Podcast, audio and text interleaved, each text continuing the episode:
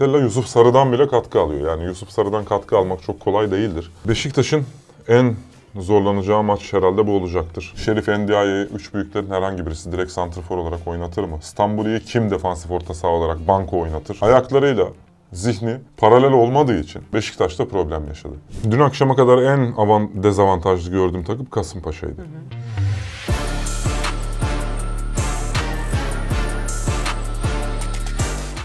Gol verme ekranlarında Anadolu Ekspresi'nin yeni bölümüyle karşınızdayız. Hikmet'le birlikte Anadolu Ekspresi'nde konuşmak istediğim bir maç var. Bir de aslında takım soracağım ona. Küme düşmesini bekliyor mu diye. Çünkü şöyle bir maçlarına baktıkta gerçekten e, zor maçları var. İlk olarak maçtan başlamak istiyorum. Pazar günü Adana Demirspor'la Beşiktaş karşı karşıya gelecek.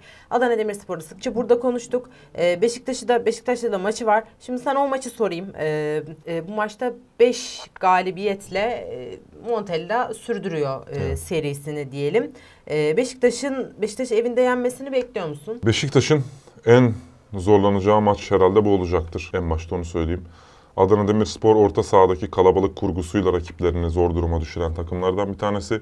Beşiktaş'ın ağır savunma hattına karşı Şerif Endiaye'nin pozisyon alma becerisi ciddi anlamda fark yaratabilir. Beşiktaş oyunun oynanma tarafından ziyade koşturma tarafında etkin olmak zorunda olacağı bir maça çıkacak. Adana Demirspor'da Belhanda'nın görevi çok kritik. Belhanda oyunun bütün işlerliğini sağlayan oyuncu. Defansif orta saha pozisyonunda oynayan Stambuli ve yanında oynayan Endiaye ikisi de yaşlarının üstünde performans veriyorlar. Birisi dinamizm anlamında, diğeri oyun aklı anlamında. Yusuf Sarı'dan da enteresan bir biçimde Montella Yusuf Sarı'dan bile katkı alıyor. Yani Yusuf Sarı'dan katkı almak çok kolay değildir. Yusuf e, kendi gölgesine çalım atan bir oyuncudur. Skorer özelliğiyle ön plana çıkartmaya başladığını görüyoruz. Yani süreç biraz daha uzun olsaydı ya da Yusuf biraz daha erken adapte olabilseydi Montella'ya şu anda başka, Bambaşka. şeylerden konuşuyor olurduk. Muhtemelen ligde benim e, teknik adam olarak en beğendiğim isimlerden bir tanesidir Montella. Santriforsuz oyunu da oynatıyor. Santriforlu oyunu da oynatıyor. Her oyuncuya görev kabiliyetine uygun imkan tanıyor. Ona göre rol veriyor sahada. Hepsinden de verim alıyor bir şekilde. Şimdi Beşiktaş tarafına bakalım. Beşiktaş Adana Demirspor'a ne yapması lazım? Bir kere Beşiktaş Ndiaye'nin driplinglerine, Stamboli'nin di- diagonal toplarına, Belhanda'nın kendi savunmasına yüzü dönük aldığı toplara ekstra tedbir alması lazım. Belhanda bu topları alıp dönebileceği pozisyonlarda Şerif Endiaye'nin iki kişi tarafından kontrol edilmesi lazım.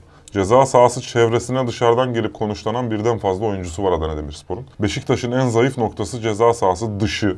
O ön Dış çizgi savunması. savunması. En düşük olduğu pozisyon. İkili mücadelelerde en zayıf olduğu bölgede orası.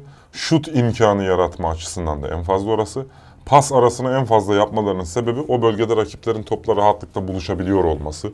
Aslında pozitif bir veri ama bu pozitif veriyi yaratan şey negatif gerekçeler. Bu tarafından baktığınız zaman böyle bir şey ortaya çıkıyor.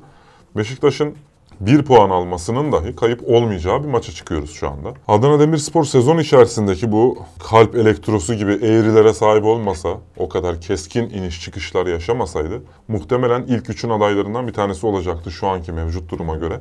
Adana Demirspor'un bugünkü kadrosunu diğer takımlara dağıtıyoruz desek, kim teker teker bütün oyuncuları herkes alıp ilk 11'inde oynatır?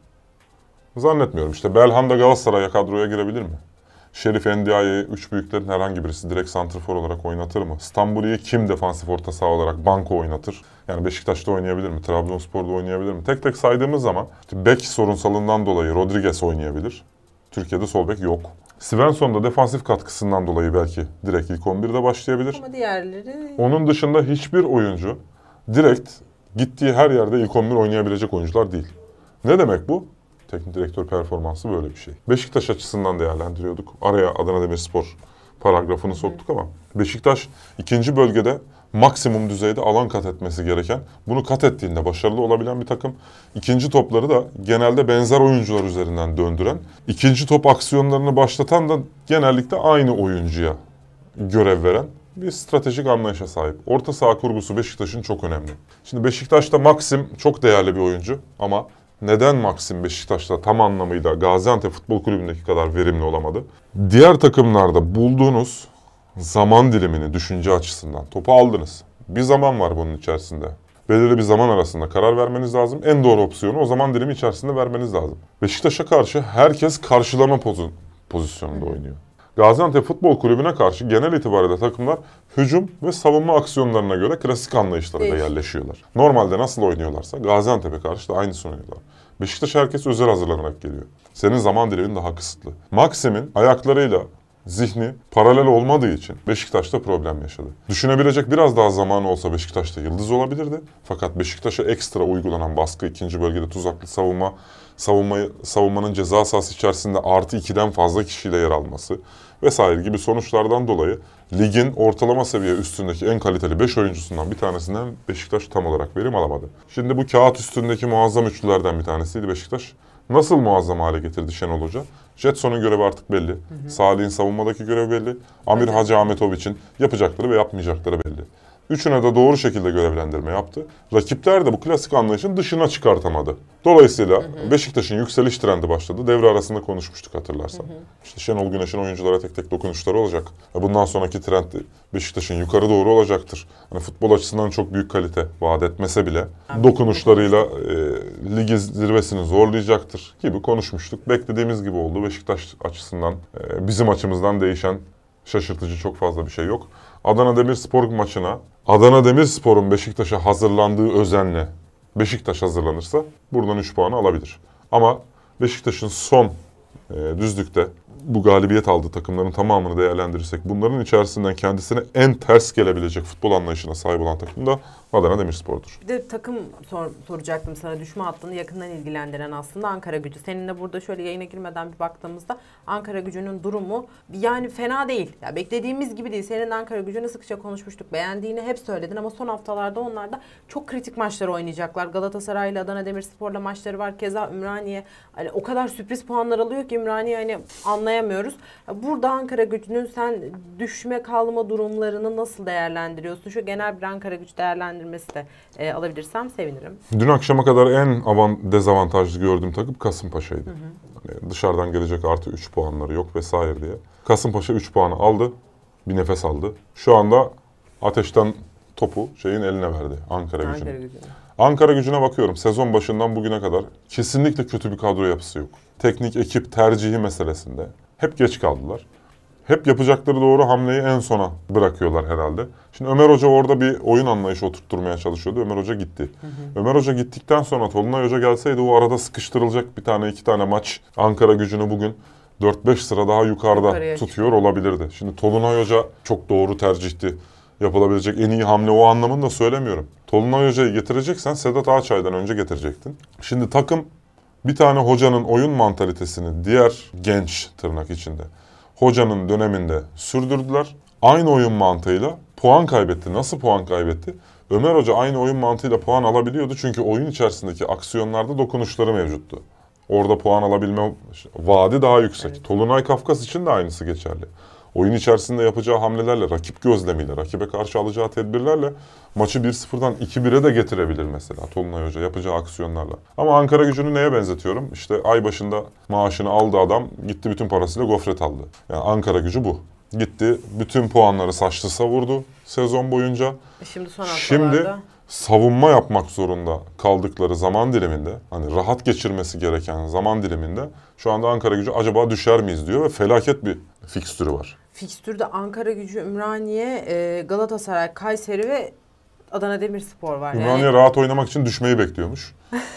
yani düştüğü günden beri çok daha rahat futbol oynuyor. Üstünde herhangi bir baskı yok. Yani madem bu kadar rahat oynayabiliyordunuz Recep Hoca döneminde niye? niye oynamadınız? Adam kenarda saçları beyazlattı hani kısa çıkın dediği her topu uzun vurdunuz. Ben bütün maçlarda ben ben Ümraniye sporlu değilim. Ben rahatsız oluyorum mesela.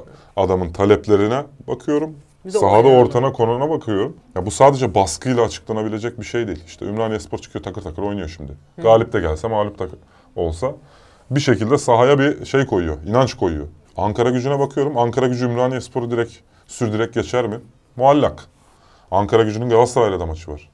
Antalya Spor'la da Antalya var. Spor'la da var. Antalya Kayseri'yle Spor da de. tehlike potasında.